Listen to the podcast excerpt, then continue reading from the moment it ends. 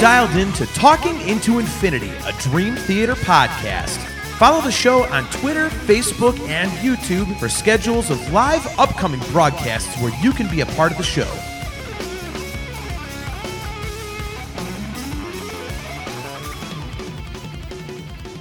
What is up, everybody? Welcome to episode two of Talking into Infinity, a Dream Theater podcast. I'm your host, John. With me is my good friend and co host, Brian. How's it going, man? Hey, good, man. You said we're going to talk all things DT, so I thought you meant dangerous toys. Oh, my Got God. my look at dangerous hat. toys hat here. The infamous Dangerous Toys hat. This is Oh my my, one size rock rock uh, hat fits all. You can put whatever band in here you want. So Oh, that is that is atrocious, but that's hilarious. So, uh, so real quick before we get rolling here, um, just wanted to say thanks everybody for checking out the first episode a couple weeks ago. We've gotten some great feedback. Uh, we appreciate everybody, you know, stopping by, leaving some comments, and taking part in the program and everything. And uh, so far, the response has been really good. So I know both Brian and I really appreciate it. Um, what we wanted to get into on this episode is an album I've actually had some Dream Theater fans tell me they didn't know exists. And that is the debut album, When Dream and Day Unite. So, uh, Brian, you already had notes written up for this because you thought this was going to be what I listed as my favorite album when we did the last episode. Um, so, uh, at least you're very well prepared. I know uh, we read some background on the album, did a little bit of research on this. Um, I'm going to kick it off and, and tell you, I really, really like this record. I think it is very underrated. I mean, obviously, you know, it's, you know, the production issues have been discussed ad nauseum. Um, but that notwithstanding, I think it's a great album. I mean, I, I don't know where you stand on it, so I'm interested to get your thoughts. Well, you know, I don't want to backtrack too much from what I said last week. Um, uh, but going back and re-listening to it, you know, there are there's definitely some bright spots in it that I that I, a lot of p- pieces that I enjoy, and it's easy now hearing images and words and everything else. You can see, okay, here is kind of where the bridge started. Here's how they sort of started building towards that. Especially when you get towards the end of this album, I think it's like, oh wow, this is going to be what's coming. You know, I can see where this came from, you know, that type of a thing. But yeah, for the most part, you know, it's not going to be an album I'm going to go back to and listen to. I will say that um, I did find I don't have any of the actual al- live albums, um, so I did go on Spotify and I found four live versions of four of the songs. I don't know how many there are out there, but all four of those I loved. So the live stuff, I would definitely go back and listen to the live versions of this. But this album, on its own, probably wouldn't go back to too much. Okay. Yeah, I I'm a big fan of this record. Um, I like I said, I, I think it's I think it's uh very underrated. Uh, you know, I I just I just really love it. I think this album falls in with um. This might, might be a stupid comment, but it, it it falls in with images and words and awake to me as kind of like this trio of records that has this very classic sort of sound. It was kind of a very those three records had more of like an upbeat type of a feel and they you know i think you know obviously you know people know that the band name started out as majesty and i i think majestic is a good word to describe those first three records in terms of sound. Um now it, it, to your comment about the live stuff i actually do have the dvd um that they released on the Ytsejam bootleg site for when Dream and Day reunite, where they did the whole record in LA in 2004. Oh, so that they could, yeah. So I mean, it's really good. Um, if you can find that out there somewhere, uh, it's I think it's probably pretty hard to find. Um, but it's really good, and I mean, it has a full commentary track. So not only can you watch the show, but it has a commentary track going over it if you'd like. And it's, uh, if I remember right, it's Portnoy and Petrucci talking about the record and, and all sorts of little nuances about it. It's really, really, really, really fascinating stuff. Um, but yeah, I just, I mean, I, I think the record has some great songs. I mean, right off the bat, you know, Fortune and Lies is one of my favorite Dream Theater songs. So I, I, really like it. Um, I mean, where, where do you stand on that particular song? I mean, are there Um, any songs of you, that stick out to you, or Yeah, so I mean, we can go track by track. That's fine. um, first song, definitely like you said, majestic. You got the big keyboards, which I love. You know that Yeah. that's what separates this band from, you know, probably the the Queensryches, the Fates Warnings, those type of bands is those keyboards, regardless of if it's Kevin Moore, Derek Sherinian, Jordan Rudess, as we talked about the different players. Without those, you know, you can love John Petrucci and Myung and Portnoy and Labrie as much as you want, but if you don't have those keyboards providing that sonic landscape, which really shapes these songs, then it's just not the same band. And right off the bat, you get hit with a you know just a bunch of big, huge keyboards, and it, it's great. Yeah, I agree. Um, you know, I think it, it- one of the one of the things that I love about you know, particularly Fortune and Lies, is you know it right off the bat you kind of know what you're getting with the band, where it breaks down. The chorus is very different from you know the rest of the song, which I think is really really cool. Um, I've I've always really liked that, and then you know the dun, dun, dun, dun, dun, dun, dun, dun, that kind of galloping thing that they do is, Yep. is I've always been a really big fan of that. Um, uh, I I always kind of laugh when I listen to this song now though because uh, I don't know if you remember, but they did it on the live at Luna Park record, and uh, Mangini's doing that dun, dun, dun, with one hand on the. It's like- Okay, I'm like, this guy is superhuman, man. It's man, it is it is crazy. Um, we do have a question from Adam Rishog. If, if I'm mispronouncing that, I apologize. But Adam wants to know any idea why the band hasn't released When Dream and Day Unite in digital format. Um, I may be wrong on this. It's a rights Um, is- a rights issue, isn't yeah, it? yeah. They don't they don't own the masters to that.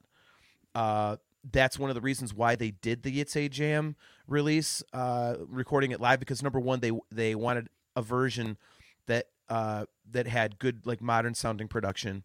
Uh, they wanted a version of it with James singing it, and also, um, you know they they don't own the master, so they, there wasn't any way for them to get that album out to people again Yeah. uh, short short of people you know going on the internet like ebay and stuff like that. So um yeah they they actually can't put it out in digital format.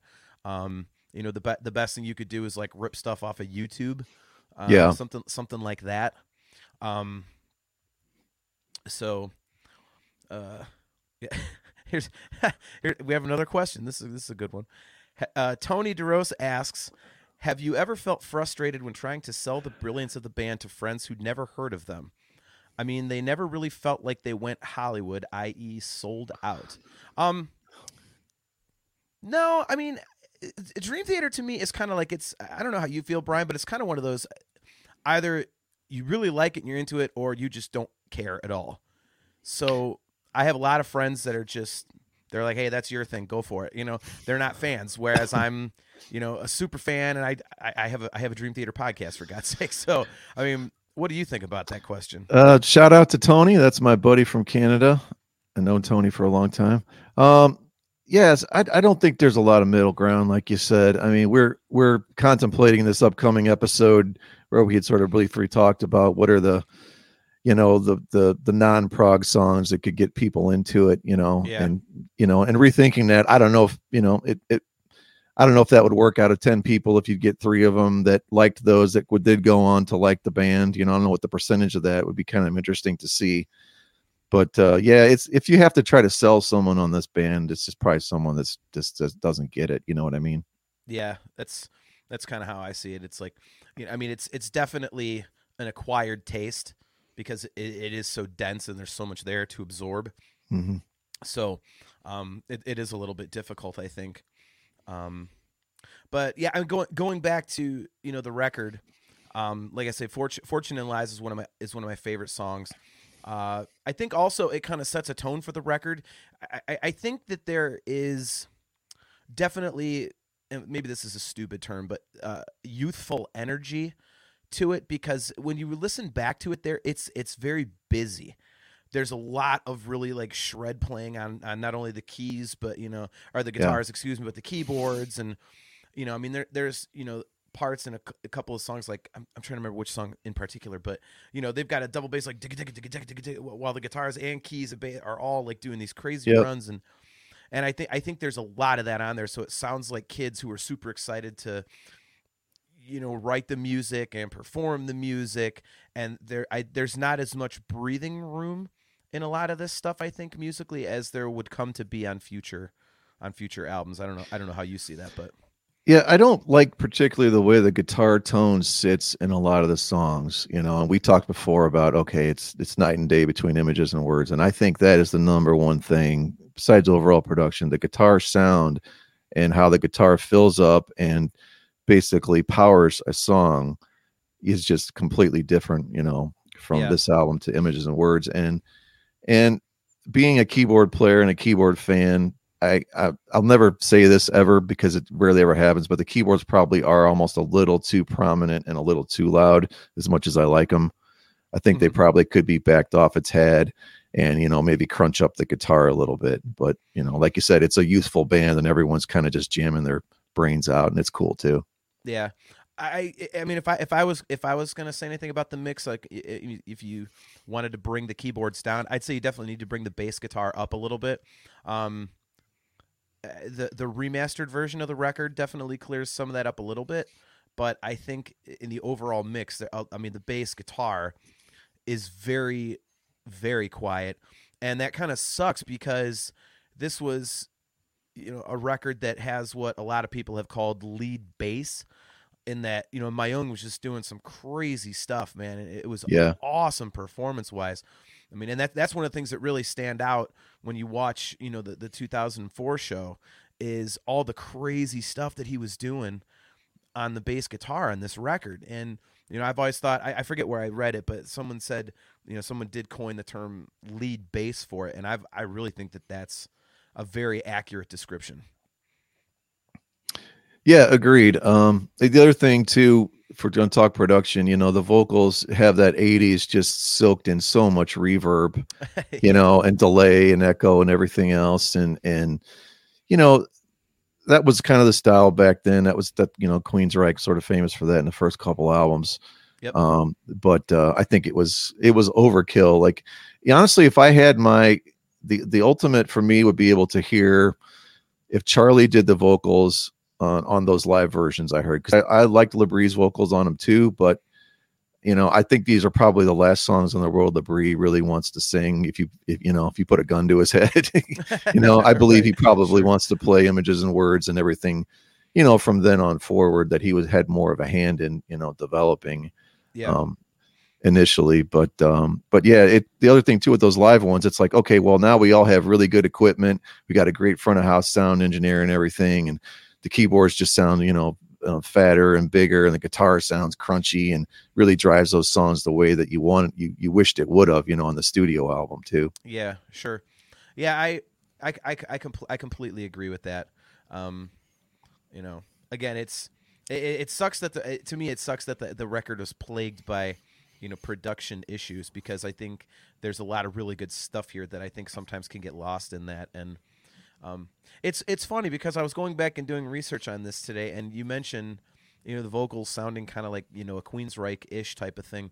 I thought it was interesting that the that right before they started recording the record, the last band in that studio was Queensryche, and they were recording Mind Crime in there. I yeah I, I was like, "Wow, are you serious?" So, um, I mean, it's it's interesting to think about that when you when you back the two records up against one another because, it, you know, you could really see the difference in the budget. you know what I mean? Like, like the, the budget for When Dream and Day Unite was like thirty thousand dollars or something crazy like that, and they they they had three weeks to do it, and I, you know, it's I mean it's it's it's dumb to say, well, if you have more money, it's going to sound better. I mean, that's an obvious statement, but I mean, it really is glaring. yeah So, I mean, it's that that was just really interesting to me how you you get two totally different sounding records out of you know the exact same place. So, yeah um, so the second song is uh, uh, "Status Seeker," which was kind of like, uh, you know, it was kind of like, the, I think it was the last song they wrote for the record, and, and they kind of wanted something, you know, that was like simpler, so that they could try and at least get some sort of traction on radio and whatnot. Um, I, I never hear people talk about this song, but I actually really dig it. I, I really like this song.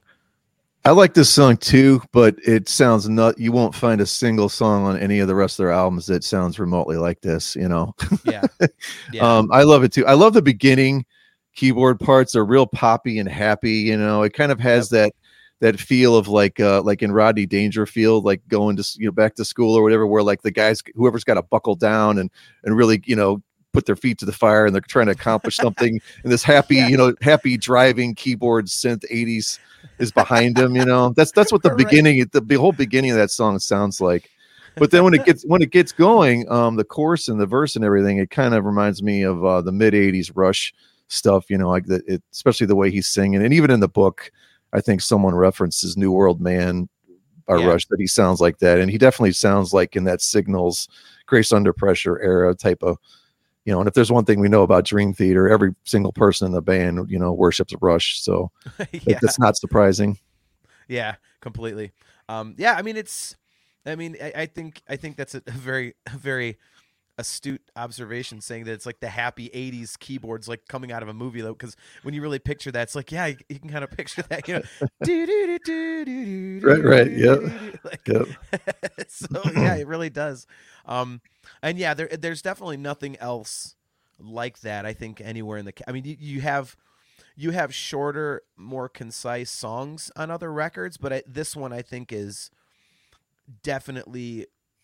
You know, you could tell they were like, "Hey, we got to get something on radio," so let's let's let's put something like that together and so it it definitely sticks out like a sore thumb, I think, on the album. But oh, I, yeah. I, I, I love the melodies of it. I mean, it like you said, it's very happy, it's very upbeat.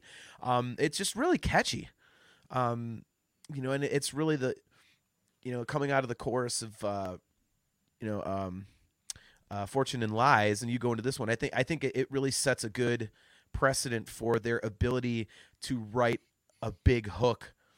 yeah. Um, so I, I, I think that really kind of like again, it sets up the rest of the album. It really sets up the rest of their career because you're like, okay, there's all this crazy musicianship, but okay, underneath it all, it's still a band where song the song is key, and they they understand the need for a big hook for people to latch onto.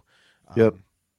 So, uh, going into track three, which I know you love, uh, the first Dream Theater instrumental Ytse Jam, which is Majesty spelled backwards for anybody who never who never caught that or knew that. I've actually had people, like I said, I, I've actually had people that are fans of the band not know that this record exists, and I and they also the ones that did. I've met a lot of people didn't know that that you know that I've been asked like where'd they why is it called the Ytse Jam? I'm like, well, if you if you do it backwards, it's Majesty, and that's the original name of the band. And they're like, oh, oh, oh okay, right. So, uh, Tony Tony DeRosa says he's guilty of that. so, yeah. Um. So yeah, I mean, so why don't you talk about this one for a second? Because uh, you seemed like you weren't like a big fan of this one. Um, it's kind of it's I got. It's kind of it's kind of grown on me a little bit. I mean, it's uh, you know, let's let's take this for what it is. It's basically an it's an Iron Maiden, you know, t- twist on an Iron Maiden riff uh, with a bit of Yngwie, I think, in there. Um, I, I definitely like the live version of this more because everybody stretches out a lot more, you know, on the solos yeah. and and and whatnot. But it's it's grown on me some. Um, but yeah, very, very reminiscent of something off of like Piece of Mind, Iron Maiden, between that and Powerslave era, you know, the, the riff yeah. and stuff, which, hey, nothing wrong with that, right? Yeah, right. yeah, this was this was definitely the song live where it like, hey, you know we're good musicians, but we're just gonna kind of rub it in your face. right. so, you know, they always had Mike Portnoy's drum solo in the middle of this one, and you know, to this day, I mean, you'll hear little snippets of it if they ever kind of go off into like an instrument medley or or something. They you know, kind of throw throw this one in there, and um, it always gets a huge reaction to this day. So I know I know the few times that I've seen it, people are like, "Holy crap, Ytse Jam!" So, um, you know, I, yeah. I think it's cool. I mean, yeah, it is very kind of like you know maiden ish. Yeah. Um, but it's it's got those you know weird you know changes in it and everything, and uh, you know it's uh, you know it's the first time we get to hear them without a vocalist, and they really you know this is the first time they prove that they don't even have to have vocals on a song to keep your interest for you know six seven mm-hmm. minutes or however long it is so yeah know. cody west says after hearing the live version of metropolis part one from when dream and day reunite i kind of wish charlie would have stayed as a backup singer that's interesting um I mean, the two vocalist thing would be an interesting concept. I, I do know that Charlie said that he was kind of done with the band at the point that they were done with him. Uh, the vocals that he was tasked with singing were out of his range. Um, and he he's he has a lower voice than you would think, um, based on you know performances on the record.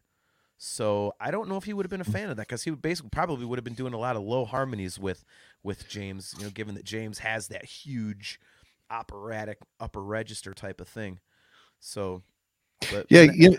Yeah, speaking of Charlie's vocals, I want to bring up something. So in the um the what is it the the basement tapes or the famous basement tapes, whatever you want to call them, and yeah. the the Portnoy documentary as well. Those some of those live recordings of these where there's coming straight from the four track or the board or whatever, like I think his vocals, the clarity and everything sounds better than it does on this album, you know, because they they're not soaked in all of that, you know, reverb and delay and everything else. Like, like I can't believe how crystal clear his vocals are on some of that stuff. I was listening to it the other day and it really surprised me. Yeah. No, it, it definitely translated very well live. Um, and and I agree with you. I mean, it, at times it's like the, just a raw you know, a raw live recording sounds better than the actual studio. it's like I'm with you. It's it's weird, but um, you know, like like I think like you said, like it's not they didn't have to compress it all down and you know put all these crazy effects on it. It's just hey, here's a live band ripping, and mm-hmm. you know I think I think it serves the music, you know, serves the music very well. So um, Cody also says that the When Dream and Day Reunite show reinvigorated him, which is why he started his band Dominici. Uh, that is very true. Um, I haven't. Have you heard any of that? I didn't even know that existed. Yeah, it's it's really cool. Um, it's it's like a it's a little proggy. It's it's basically kind of like you know metal ish. Um, it's good. It's really good. Um, I would check it out if you if you like since you haven't heard it. I would definitely check it out. It, I think you would dig it. So hmm, cool. Um, yeah. So, uh, all right. So probably the first example of you know a, a drawn out Dream Theater song. Track four, "The Killing Hand." Um, also, the first time that John Petrucci just went off and like with with the with the uh, the whole fantasy lyric. You know, he made up a story and stuff like that for this one. Um, so uh, yeah, this this definitely is you know you can hear where the band would go later and I, I, think i think that's on a lot of this stuff is like it, it, you can you can tell that they have an idea of what they want to do. It's just not perfectly honed yet. So um, I think this is a great example of that. It's it's a little choppy, I think, here and there, um, but it, it's still a great song, and uh, it actually has Charlie Dominici on guitar mm-hmm. on this. Oh, one, really? So, yeah, if if I remember, I think he played. Uh, he was one of the two acoustic guitars on the intro. So, because um, you know he he can play guitar and stuff like that. So, um, so this song for me has Queensryche good and Queensryche bad in it. okay. So the bad the bad part is literally right before it goes into the verse. They pull they're going into almost the opening chord from Operation Mindcrime, and I guarantee you that is some kind of inside joke or something. And you probably know what I'm talking about. It's like like that just one yeah. that one little riff right before it starts. Yeah. Which is like, oh gosh, really? And it's like they recorded Mindcrime there and you threw that right in there. It was just so I mean, it was so obvious, but then also I love the part, the acoustic, um, slower part really reminds me of uh, Roads to Madness, which is one of my all-time favorite Queensryche songs off the Warning. Yeah, and yeah. it's a very, it gets that feel of you know that that in the kind of lady in blackish, you know, when they start doing that that little um, slow mellow part there. It, I think it's yeah. awesome, you know. So yeah, a lot of cool songs. This song especially, I think, really um, stands out, you know, better live because the guitars are just, you know, the sound to me is just so much better as I constantly bring up. But yeah, no, it's. I mean, like like I said, that's you know that's that's what crippled the record. Mm-hmm. Everyone has said is you know the the production, you know, because they didn't have a lot of time, they didn't have a lot of money. And uh, I mean, you're dead on when you present these in a, in a live format. I mean, they're just so much more powerful and so much more you know clear, and you can really. I, I think the songs you know come across much better. And uh, this is you're like you said, it's a perfect example because there's so much there and when you hear that in a live setting it just so much more so much more power to it Yeah. Um, I do really love the uh, the the mellow part with just the guitar and vocal. Um, you know, in the middle of the song, uh, I I thought I, th- I, that's one of my favorite Dream Theater parts uh, on the record. I think it's great. Excuse me, and um, you know, like I say, I mean, l- looking forward, this is kind of like a blueprint for a lot of things that they would do in the future. So, um, you know, it's a great introduction to the future of the band. I think so. Um, you know, I, I really like it. Uh, next track is your favorite, Light Fuse and Get Away. Oh, I, I love the intro. I love all the cool keyboards and the way this song starts. But then, man, when it gets to the you know the chorus and it's just I don't know, it just doesn't work for me. It, it- it's all choppy and it's not. I don't think it's sold very well by you know. I don't, I don't know if anyone even knows what this song is about. Is it about a firecracker or you know, is it about a like a uh, you know a person who's got a temper? Or, but Yeah. yeah, it, it's just it's too. It has this beautiful, you know, the first two minutes or whatever, and then you know that it's got a couple time changes, and and it just that that chorus just doesn't do, you know. And I I've never heard them do anything like much like Status Seeker. I've never heard them do a song that's kind of this. I guess the word is discombobulated when it comes to the chorus verse transitions as this one. So Yeah, that's my yeah. take on it. yeah, I I I I, I kind of like this one, uh, the mm. chorus on this one. Actually, it's interesting to me. It's you know, it's it's it, it it's a total departure from the rest of the song, which is cool. And then they go into that that dun, dun, dun, you know they, they they go into that jog out of the chorus to do like Yeah. the solo the solo part, which I, I I've always thought was pretty cool. Um, but yeah, I mean, you know, again, like we said on a couple of the other ones, it, it is a little bit disjointed, I think, here and there. Um, you know, again, it's something that they would master on future records, but but you know, on this one, I I think every once in a while it could have been a little more, you know, cohesive. Um, Yeah.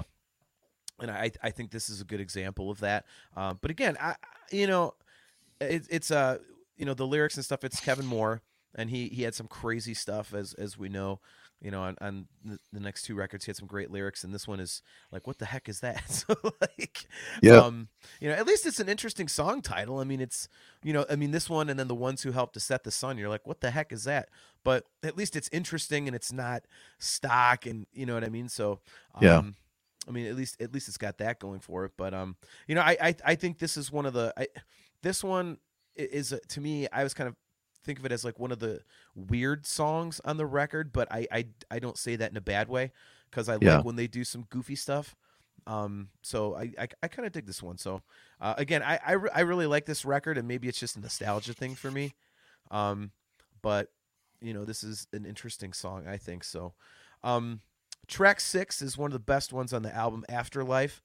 Uh, I know I saw them do this one at Radio City Music Hall when I was there for the score show, and uh, th- th- this is a perfect example of a song that just totally works in a live environment. And uh, you know the the guitar the the guitar riff is awesome. Yeah. Um, it's got that soaring chorus, you know, in the afterlife. Yeah. So, you know, I this is one of my favorites on the on the record. How do you feel about it? Uh, great song. Um, like you said, a great live song. To me, this is like the the best song that didn't end up on Iron Maiden somewhere in time. Like it's it's got that you know big giant chorus. It's what I call very immediate. You know, when the riff comes in, you and you know what it's going to do, but you're not like, oh, this is predictable. You know what I mean? Like when you can Yeah. literally feel where the changes are going to go, but they feel so so good and it's it's so musically you know powerful and and, and gets you um but yeah great song love this song you know this is one of our i guess would be one of our you know non-prog kind of no-brainers the boom they get to the riff and just a cool song Yeah, I, I think you used a, a perfect word for it in saying that it's immediate. Um, you know, the, the guitar riff is great. You know, the going into the verses is cool. You know, the, the verse has the, even the verse itself has you know has great hooks to it. Um, the verses and um, like you said, big chorus and everything, and it's just you know this is definitely one of those Petrucci check me out I'm a shred guitar player type of songs that I don't think I don't think any Dream Theater fan ever complains when they do that sort of thing. Um, so, you know, anytime that I've seen it and they've they've thrown it in, um, you know, anytime they've thrown it in, I'm always a huge fan because I just think it, you know, the song just absolutely rocks. live. So I'm I'm a huge fan of that. Um, so the next song, "The Ones Who Helped to Set the Sun," this this this for me is kind of like the other weird song on the record. Um, and you know it's a it's a good song, but I think for me, I would I I think this is probably the weakest one on the record. Uh, where, where do you stand? So I'll flip flop with you on this one in uh, Light Fuse and Getaway. I love the keyboard stuff that goes on in most of this song. I think it's absolutely okay. beautiful. It's brilliant. I'm guessing it's one that they probably have never ever played other than that live one you're talking about because I've never seen it played anywhere. I didn't really do a deep dive search on it, but I've seen them five times and this song has never, you know, yeah. I'm guessing this is one that doesn't even remotely cross their radar to play live, but I think it's cool. I do think it gets a little similar to Light Fuse and Getaway. There's some a uh, little bit of some time changes that get sort of seems to slightly disjointed.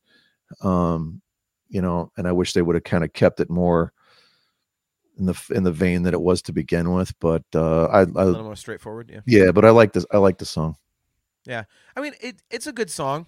Um, I you know th- throughout the history of the band, there's literally. I mean, I could think of one song that I would actively skip.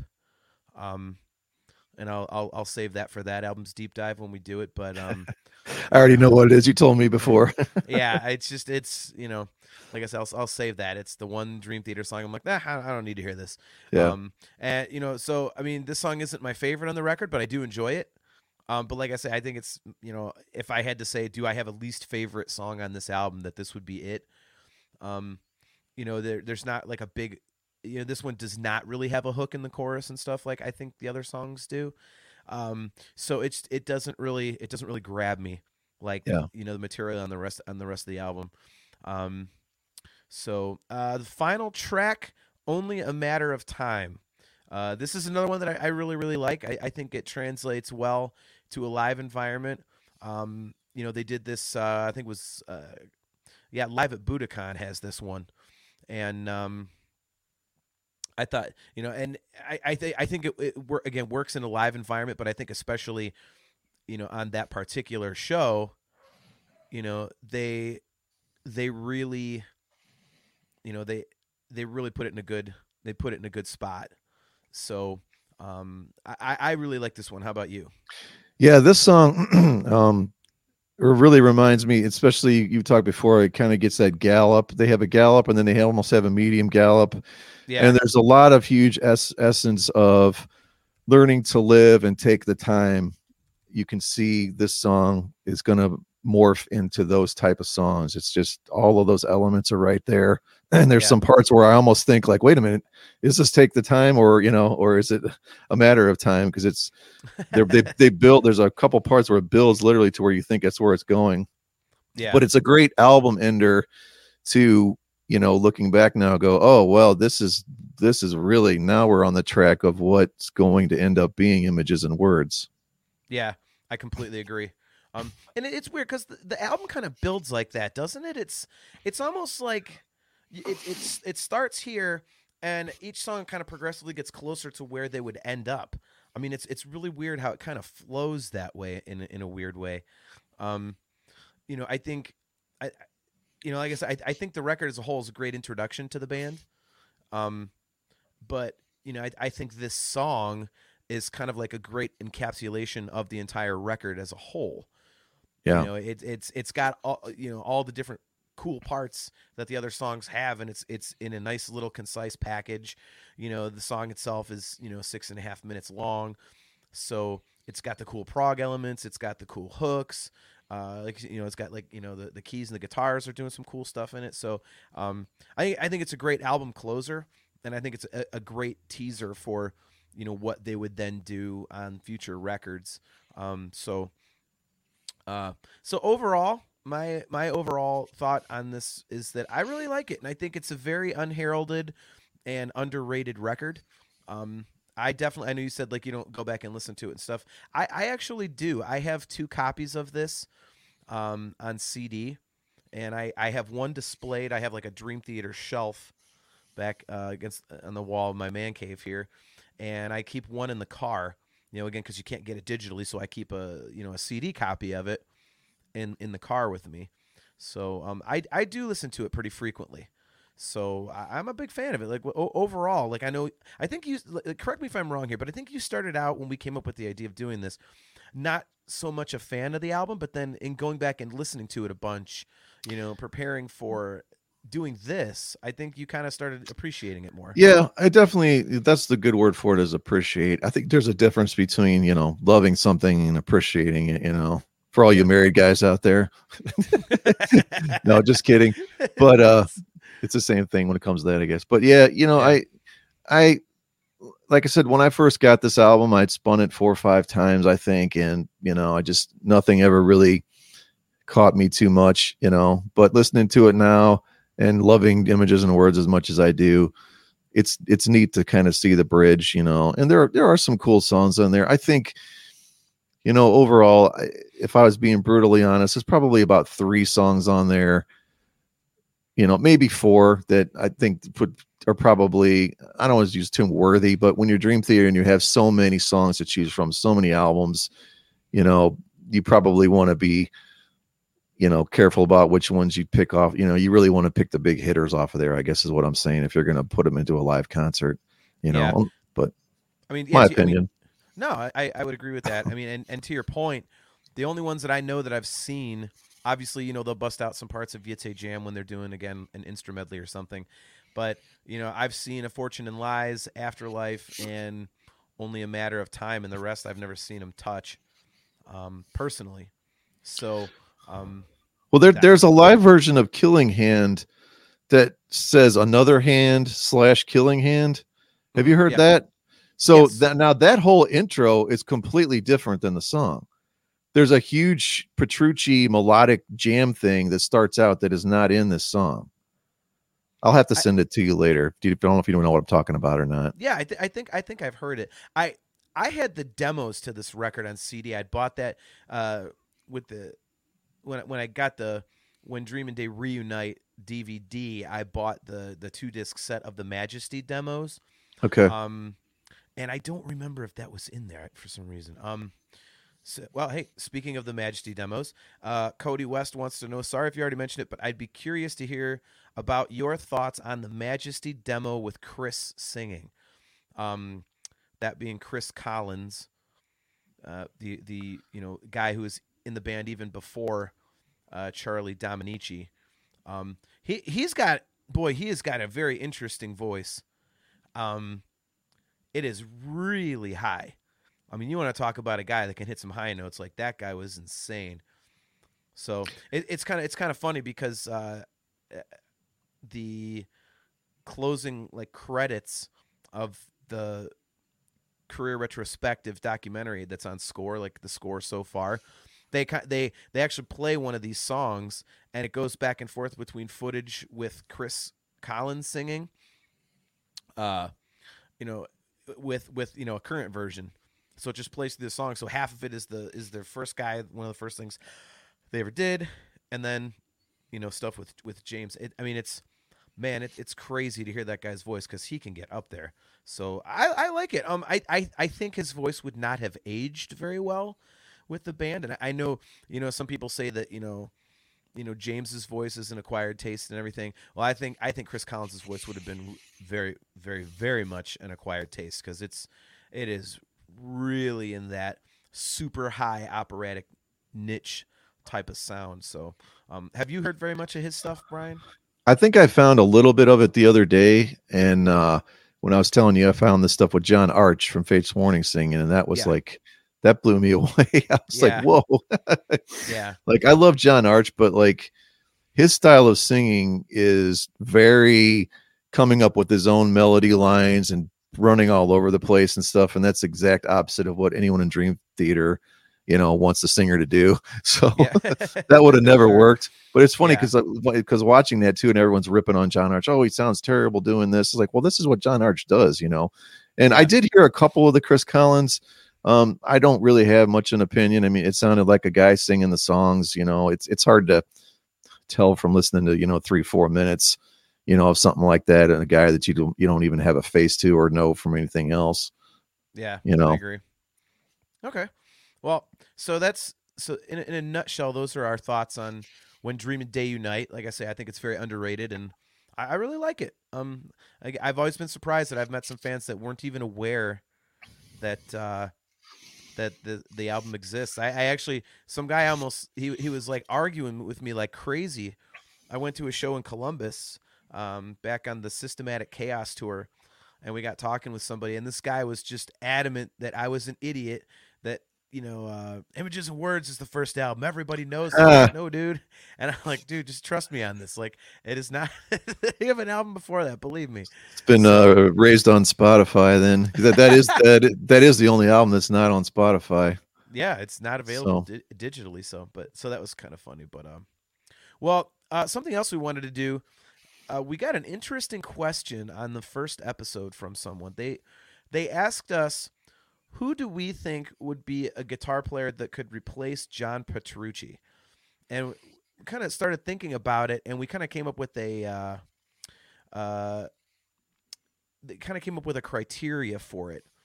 Um, and it's not just okay. Well, who can play guitar as good as John Petrucci? Because you know that's, I mean, you can find guys that could just you know have the chops to play this stuff. But we kind of put a little bit of a caveat on it. We said, who could replace John Petrucci for an album and tour? So let's say they have to write the record, and they have to tour the record. So you know, can they make it sound like Dream Theater, and can they you know make it you know blend in with the other material? Um, I am not copping out on this by saying this, but I could not think of anybody that really could do what he does. Uh, and I know you you have three good suggestions. So why don't we, why don't we why don't you bring yours up and then we can go over because I just couldn't think of anybody. I mean the guy's just so into. I mean he is the sound of Dream Theater.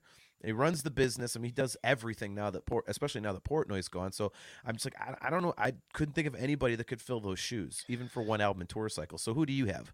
So number three, I'll go in my order that I had of probably least likely to most likely. Number three, I had Vinnie Moore. Now Vinnie Moore is from the old Mike Varney Shrapnel Shred School, you know, with Tony MacAlpine and Jason Becker and all those guys. You know, kind of what I call the post Yngwie era came out because of Yngwie, basically. He also was in an '80s band that I, uh, to this day, I still like some of the when they bring up new music. They always change members now all the time. But Vicious Rumors, he was in that band Okay. originally. I think he was like 16, 17 when he was in that band. And for the last, I believe, 15 to 20 years, he's been the touring and a writing member for UFO. So he's played with Paul, you know, Phil Mogg, who's I consider one of the greatest um, you know, vocalists of all time from UFO. Doesn't get a lot of lot of, you know, mainstream credit. So he has that Yeah. ability to he has definitely has that technical ability to probably play all this stuff. And he I don't know how much he writes and contributes to the UFO stuff, but I would imagine it's quite a fair amount. Um Okay. so that's number three. Okay. We Number- we, we do have a suggestion here. Sorry about that. Don't don't mean to cut you off. Sure. Adam Rishog says the only guitarists that come to mind are Andy James, Marco Sfogli, or Plini. Uh, I am a huge, huge fan of Marco Sfogli and Plini. Uh, I did think of them. So who are But- these guys? So Marco Sfogli played on a couple of James Labrie solo albums. Um, Okay. And uh, it's it- it's he, he puts out like in, guitar instrumental records. Um, he's an Italian guy, and it's basically like I, I would say maybe power metal ish. Um, but I love his solo stuff. I listen to it all the time. Um, so I mean, if if you haven't heard it, Brian, I would really recommend it because it's great. Um, Cool. and Pl- and Pliny is kind of like a almost like a metal fusion jazz type of uh guy it, it's weird man. He's he's from overseas too. I want to say australia i think. Um but yeah his his his stuff is it's very proggish Mhm. um it, it's very interesting. So i think you know both of them combined they really cover some really cool territory.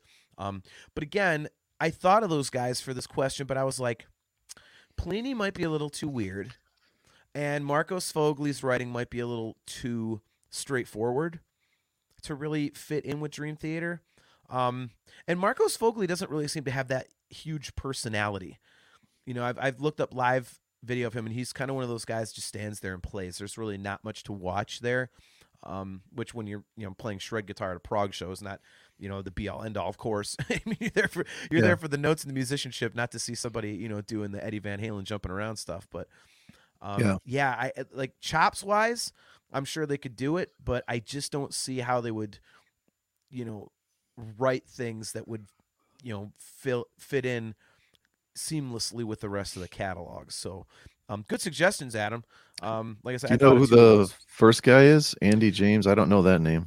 I am not familiar with him either. So um, that one I cannot comment on. So, um, all right. So you're so that so you have So- Vinnie Moore at number three. So who's your number two? So number two is Paul Gilbert. Um, everyone knows probably knows that name, Paul Gilbert. He, you know, again, he was a, a Mike Varney shrapnel, but that was one of the few bands that was on there. Racer X, Racer X, Racer X. Yeah. to this to this day, one of my all time favorite metal bands. You know, Scott Travis from drummer eventually joined Judas Priest. You know, Bouillet. Yep, I think he was in the Scream with John Corabi, if I'm not mistaken. Um, but yeah, so he was in Racer X and also in Mr. Big, which you know is a band that has some cool songs. You know, their shred stuff is cool. The ballads never did a whole lot for me, but you know, Billy Sheehan's in that band, obviously a great band. That always cracks me up that those two guys are in Mr. Big because it's I like, know. When, when you think of Mr. Big, like you think of that, you know, to be with Yep. you, that little acoustic thing, and instead you've got these.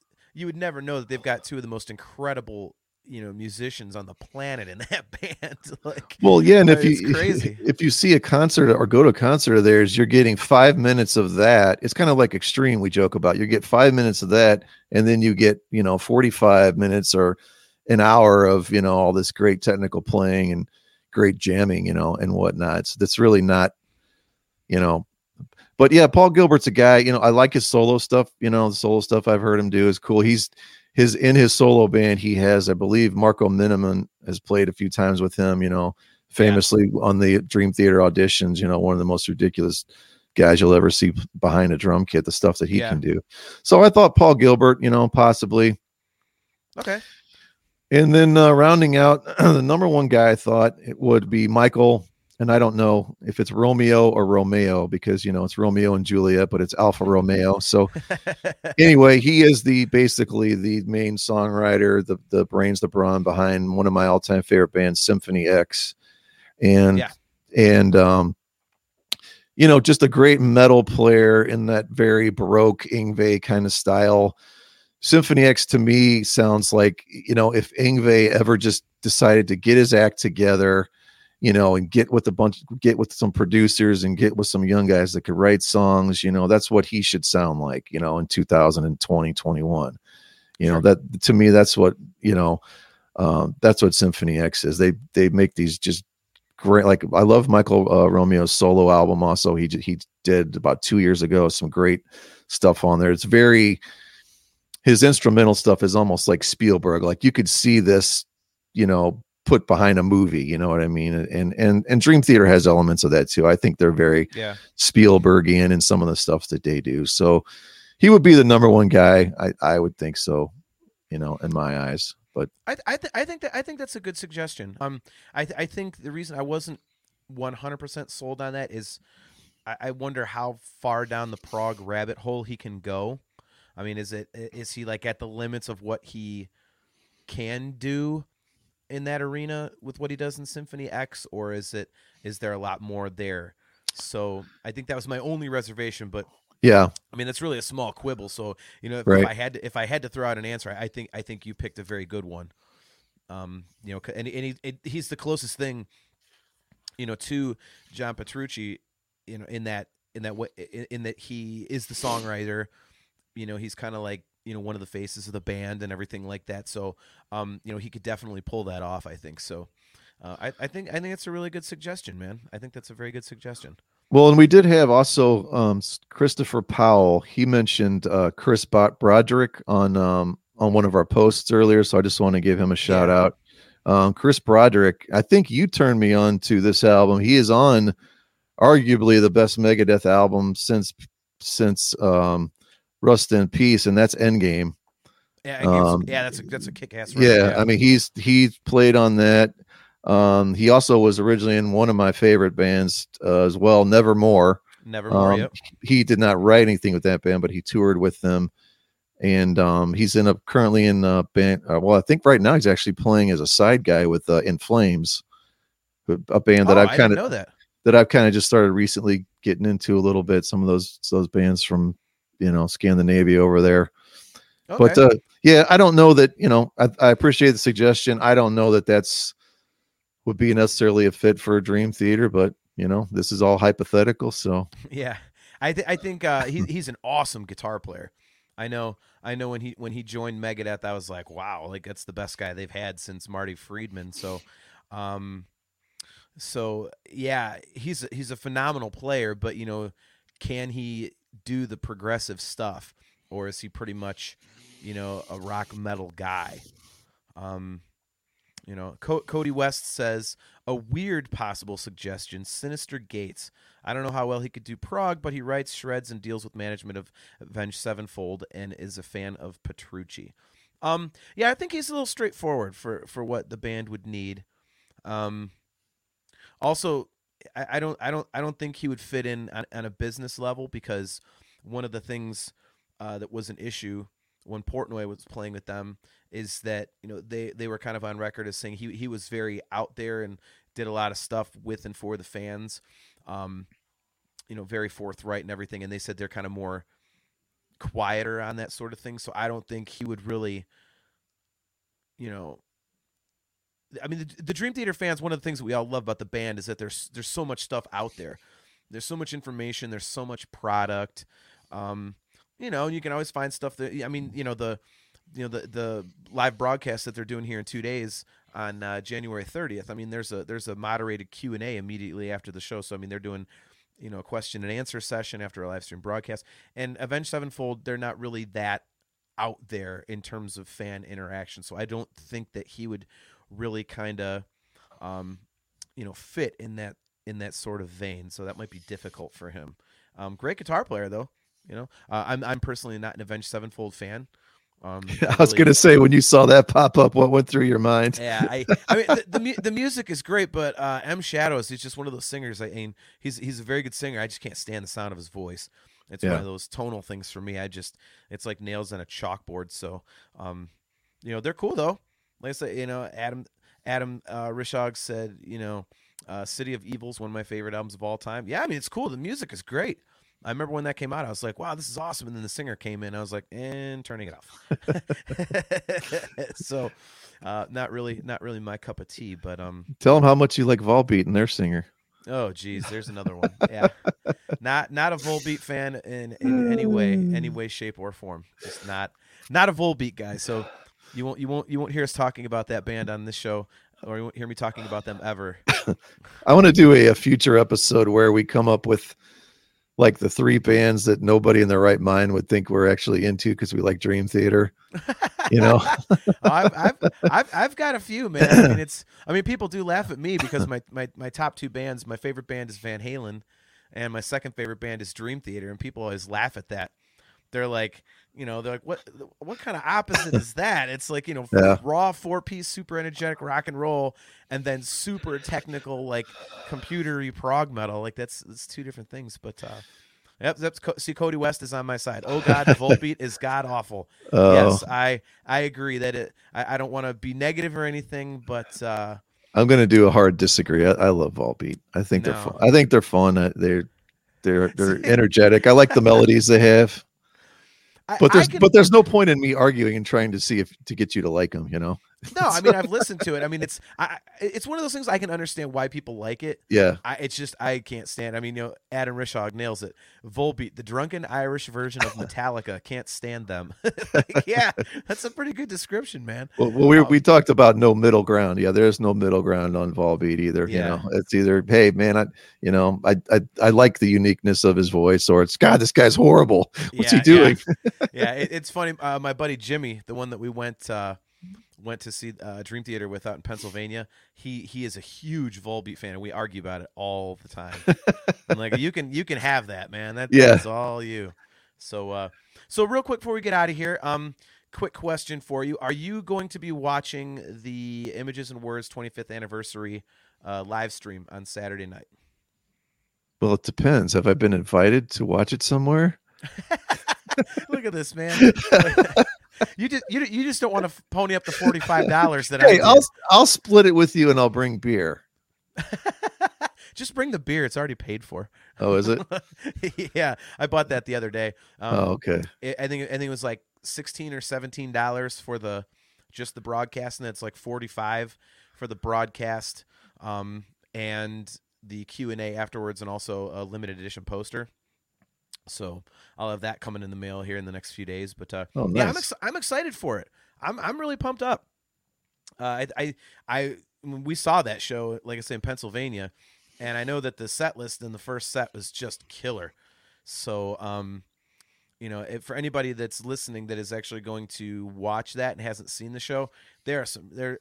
I know I know there's one song in particular in the first set that I was like, oh my god, this is awesome. It's like the one song I'd never seen them play live, and I got to see them play it live because it, it's very old, and it's just it's awesome. So I, I don't want to spoil it and say what it is, but um, you know, it's Uh, it's great. So yeah, I'm I'm looking forward to it, man. That's cool. So they are doing both. I wasn't sure if they were doing both of those sets or if they were just doing the images. Yeah, no, yeah, it's it's both it's both Do the sets. whole. Okay, cool. Yeah, because yeah, it was it was actually originally this was a television broadcast in Japan because it was recorded at Budokan, so they did you know the whole thing and obviously you know the, you know the first set's like a greatest hits. The second set is uh, the second set is images, and then they do an encore of uh, Change of Seasons. So Oh, my brother's threat, threatening to show up at your house Sunday. apparently there's a Dream Theater party here on Saturday night. if if you knew what he was dealing with, you would tell him not to come. Actually, I don't know if he's if if he's bringing beer. well, you scared me when you said I spent sixteen dollars, and I thought sixteen dollars on beer, like that's like, you know, that's like fourteen more than I ever spend on a six pack. you know me. I I'm more of a craft. Be- I'm more of a craft beer guy. It's either that or Corona. I, I, I actually have some Corona in the fridge as we speak. So Oh, okay. Um, but yeah, I mean, we'll, we'll have to talk about it, man. See what see what we're doing and hook up or something. But um, yeah. Well, uh, that was fun, man. Thank thanks for hanging out and doing the deep dive into the record. I, I, I it's interesting that you kind of got more appreciation for you know when Dream and Day Unite having listened to it to kind of study it for the show. I think that's pretty cool. yeah, definitely. Awesome. Well, thanks everybody for checking out uh, another episode of Talking into Infinity, a Dream Theater podcast. We appreciate the support in the comments. Thanks to Adam and Cody for hanging out with us in the chat. Tony, uh, Eric, I'll send you my address as soon as we're done here. Uh, um, you can find the show in audio format so far on Spotify, Apple Podcasts, and Google Podcasts, and I am continuing to try to add more. Um, we're going to pretty much get it anywhere. So if you guys have suggestions on a platform that you think we should uh, sling this to in audio format, just shoot us an email at talkingintoinfinity at gmail.com or you can send us a private message on Facebook. Um, just hit us up. Let us know where you'd like to hear the show. So uh, until next time, I'm your host, John, and he is my buddy, Brian. And we will catch you guys on the next episode.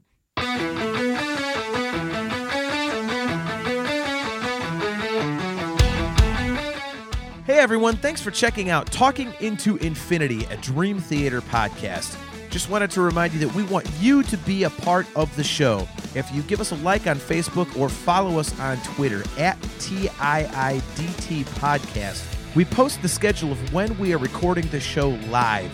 It is a streaming video platform on our Facebook and YouTube pages, and it has a live chat feature where you can comment on the show, ask questions, and we can bring your remarks up on the screen and have you drive the conversation. So, again, give us a like on Facebook, follow us on Twitter at TIIDT Podcast, and come hang out with us and be a part of the show.